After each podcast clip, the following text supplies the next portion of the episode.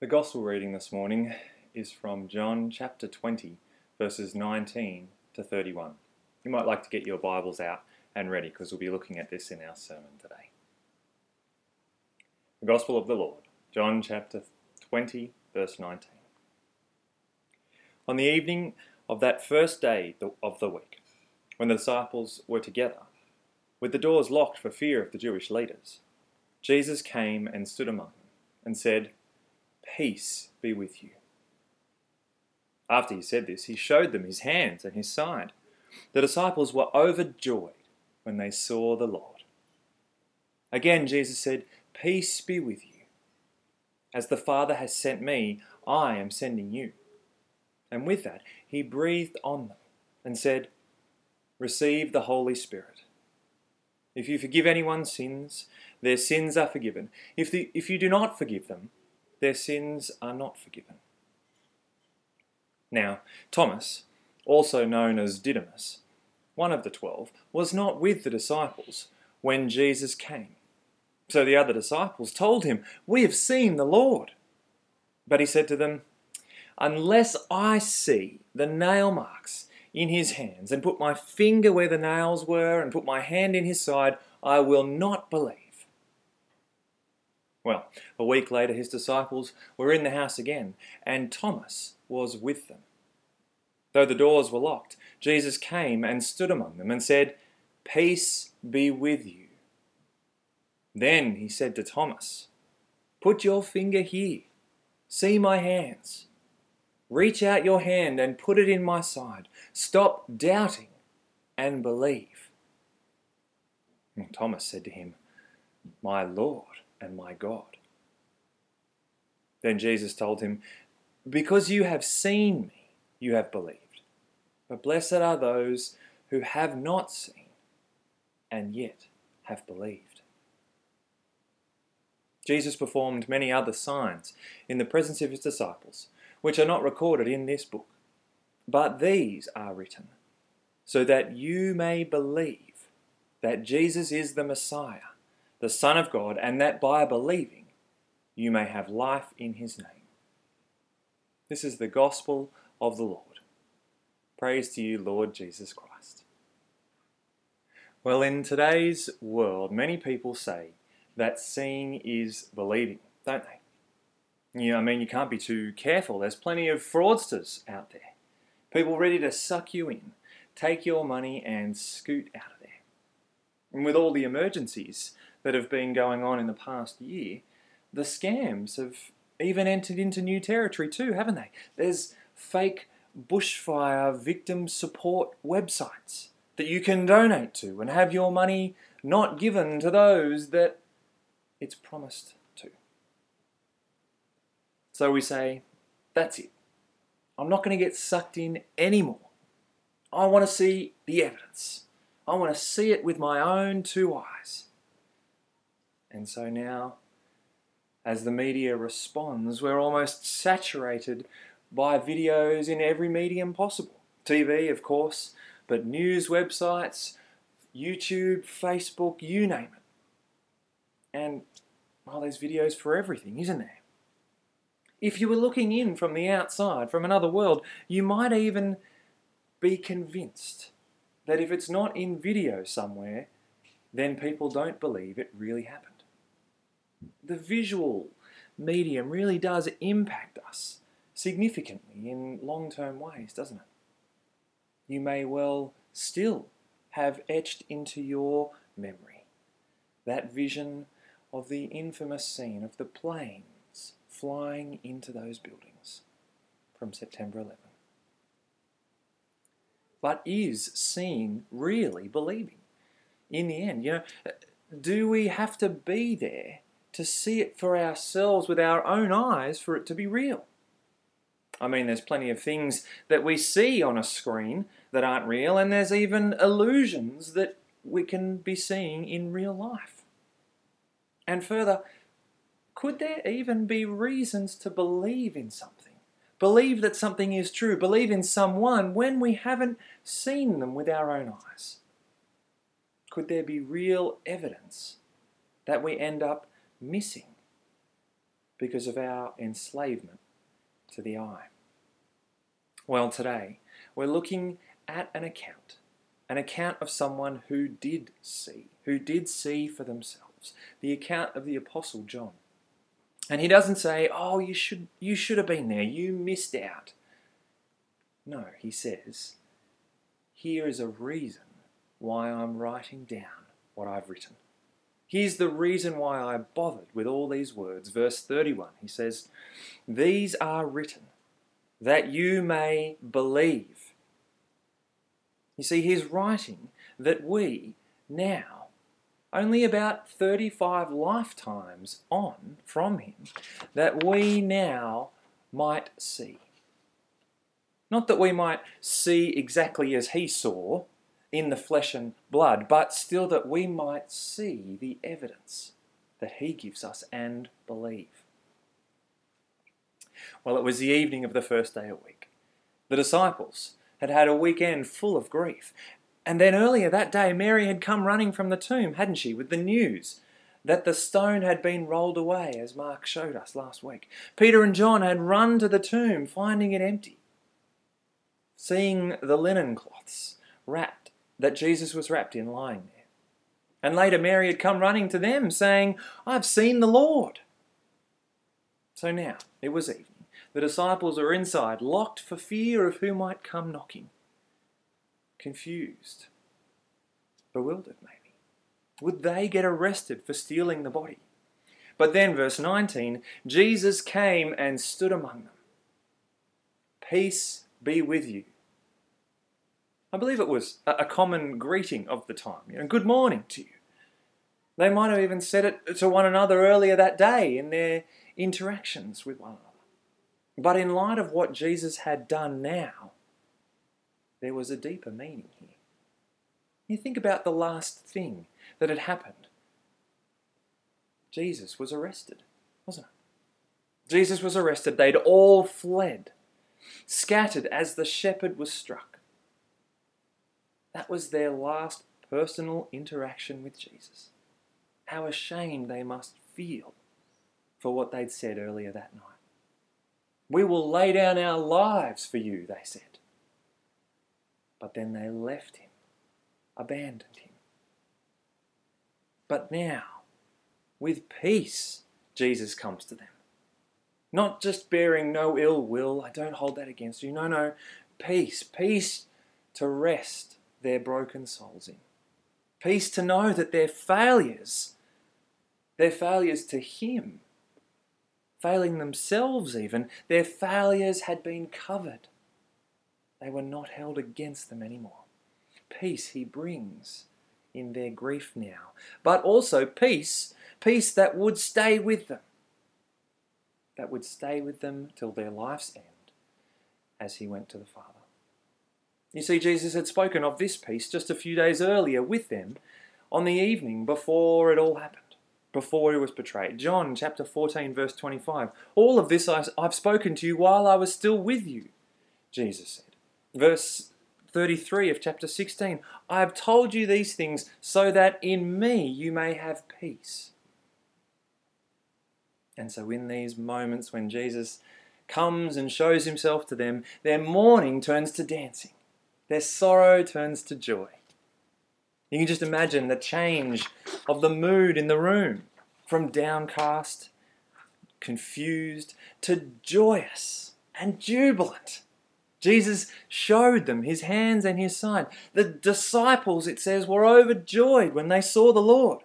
It's really me, he says, the one who was crucified.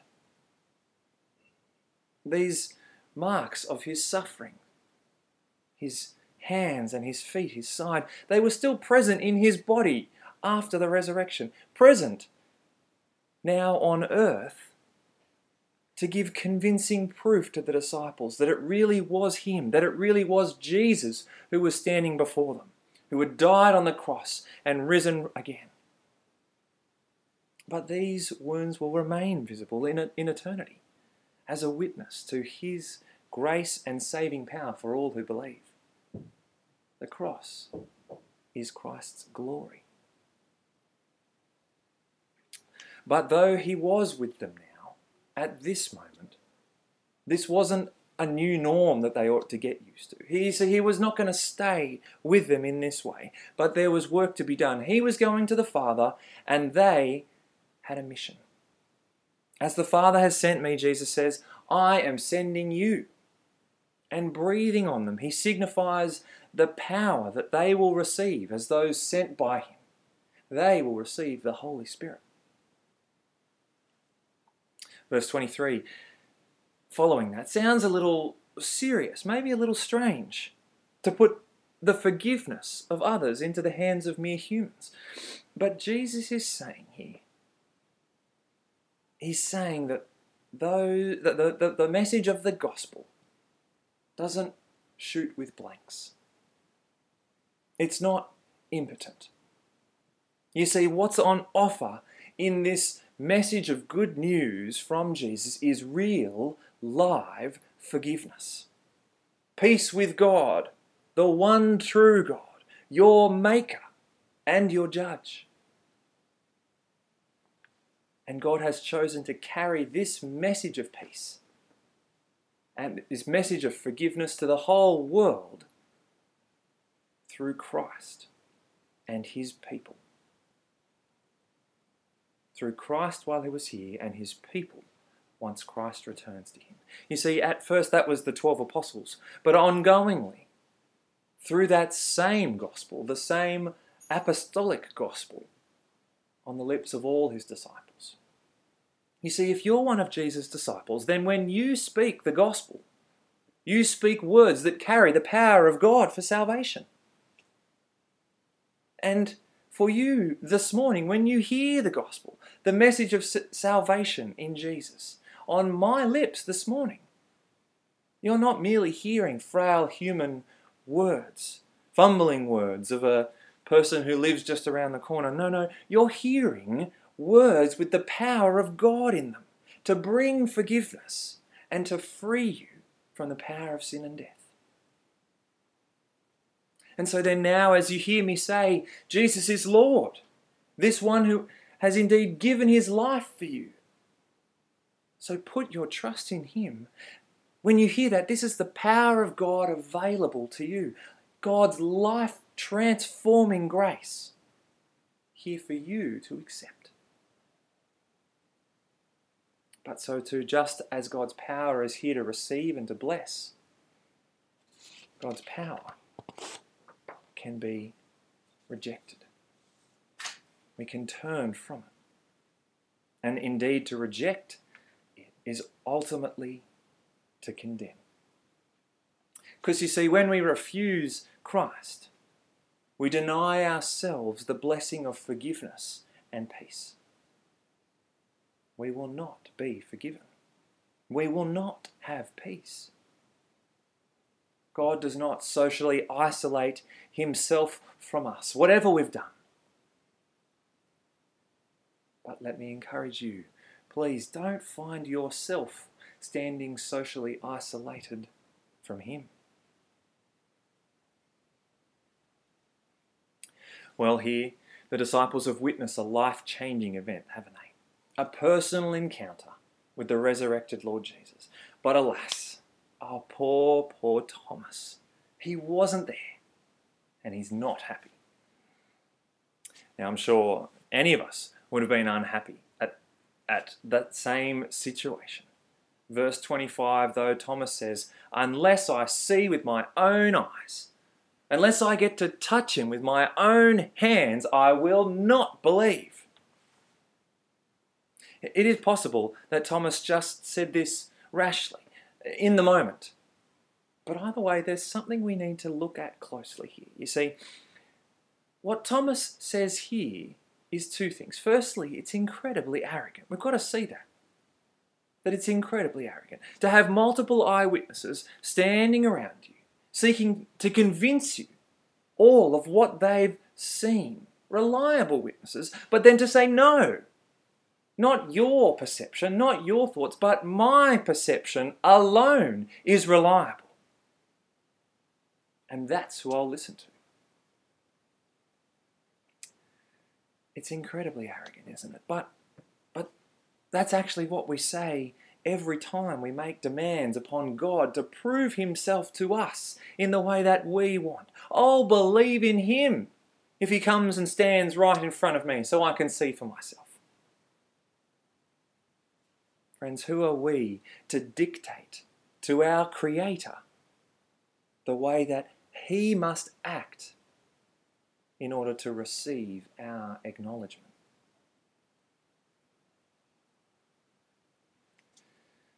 But still, you know what? On the other hand, it's exactly what I would want to say if I were Thomas and I'd missed out on seeing the Lord like the others. We all want to be the one who sees the miraculous, who has that personal experience. And because of that, because of that, I am so thankful to God for what happens next. You see, for in the kindness of God, in the kindness of Jesus, for Thomas and for all the skeptics out there just like him, verse 26 in our passage follows verse 25, doesn't it? There's more to the story. A week later, his disciples were in the house again, and Thomas was with them. Notice that. Jesus makes Thomas wait. He waits a whole week.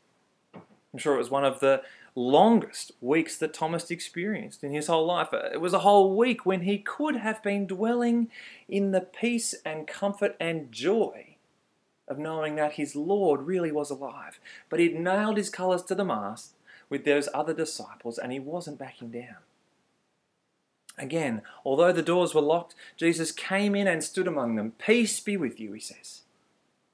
And he turns straight to Thomas and commands him. Commands him with the very words that Thomas had used to deny his belief one week earlier. Verse 27 Put your finger here. See my hands. Reach out your hand and touch my side. Stop doubting and believe. Jesus didn't have to, did he? He didn't have to come. He didn't have to submit to Thomas's demands. Yet he did. He came. He humbled himself to have his wounds investigated by one of those who had caused them to be necessary in the first place. And he came with astounding grace and kindness to Thomas, didn't he? What we cannot miss here is that Jesus really is for our belief in him. He's not simply withholding reliable evidence from us on a whim. Acts chapter 1, verse 3 tells us that Jesus presented himself to his disciples and gave many convincing proofs that he was alive. There is ample evidence. There are many convincing proofs. Jesus wants you to believe in him. Jesus is calling you to believe even this morning, to take a step towards him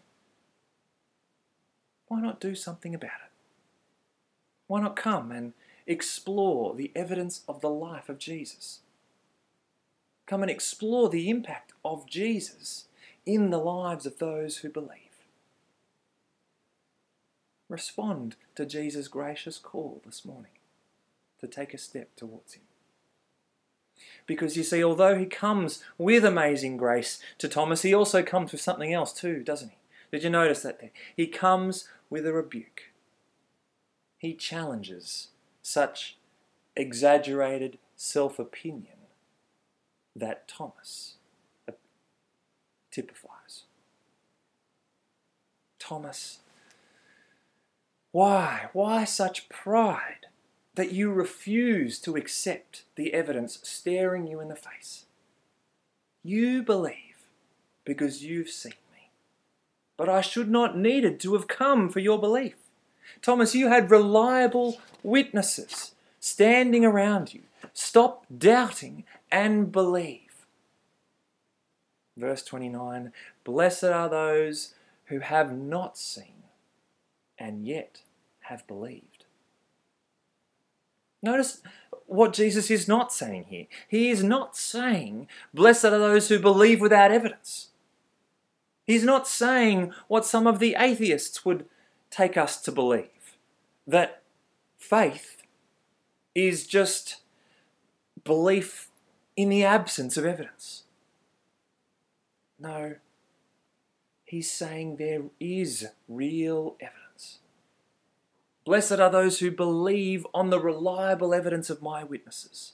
Just because you can't see him standing now in front of you doesn't mean there's no evidence. In fact, you don't need to throw out your rational mind to trust in Jesus. On the contrary, biblical faith is believing on good evidence. God used the one here, John, to write these things down for the exact purpose. Verse 30 Jesus performed many other signs in the presence of his disciples. Verse 31 But these are written, why? That you may believe that Jesus is the Messiah, the Son of God, and that by believing you may have life in his name. Belief doesn't come in the absence of evidence. That's misguided faith, not real biblical faith. No, real belief become, comes because of the evidence.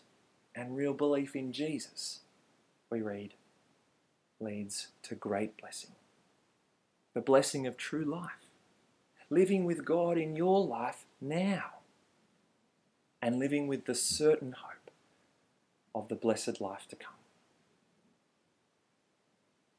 If you're listening this morning and you don't yet believe in Jesus, or you're unsure about Him, let me encourage you to come, to come and to look into things with me. Get in touch with us. Do something about it. We're starting up a course to look at the evidence of the life of Jesus in the next few weeks. Don't let this gracious offer of Jesus pass you by so that in the end you might only be left with Jesus' rebuke. But, friends, if you have already put your trust in Jesus, then that's wonderful. Be encouraged this morning and rejoice that there is real evidence, evidence that strengthens and girds our belief in Him, evidence that urges us on to walk now following Jesus by faith even though we do not yet see him.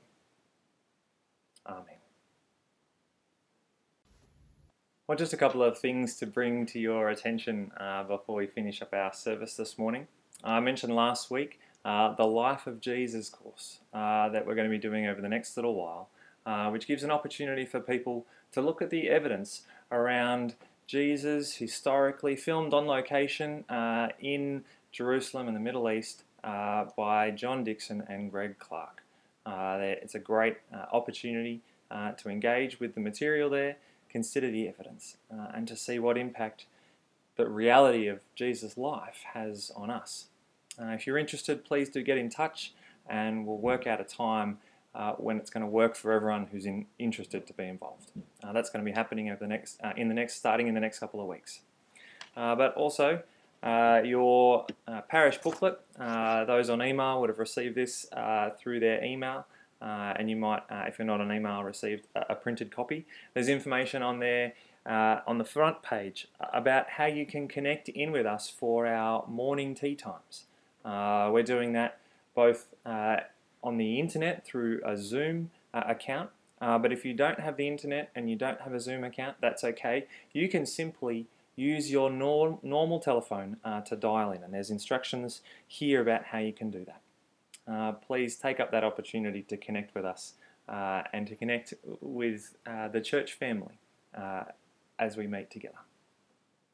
Uh, there's also information in here about the study for next week and some other notices that I'll let you look at. Thanks for being with us this morning. I pray that it's been an encouraging time, a time when you've had the chance to see some of the evidence for Jesus uh, and to rejoice with others uh, about how good God is.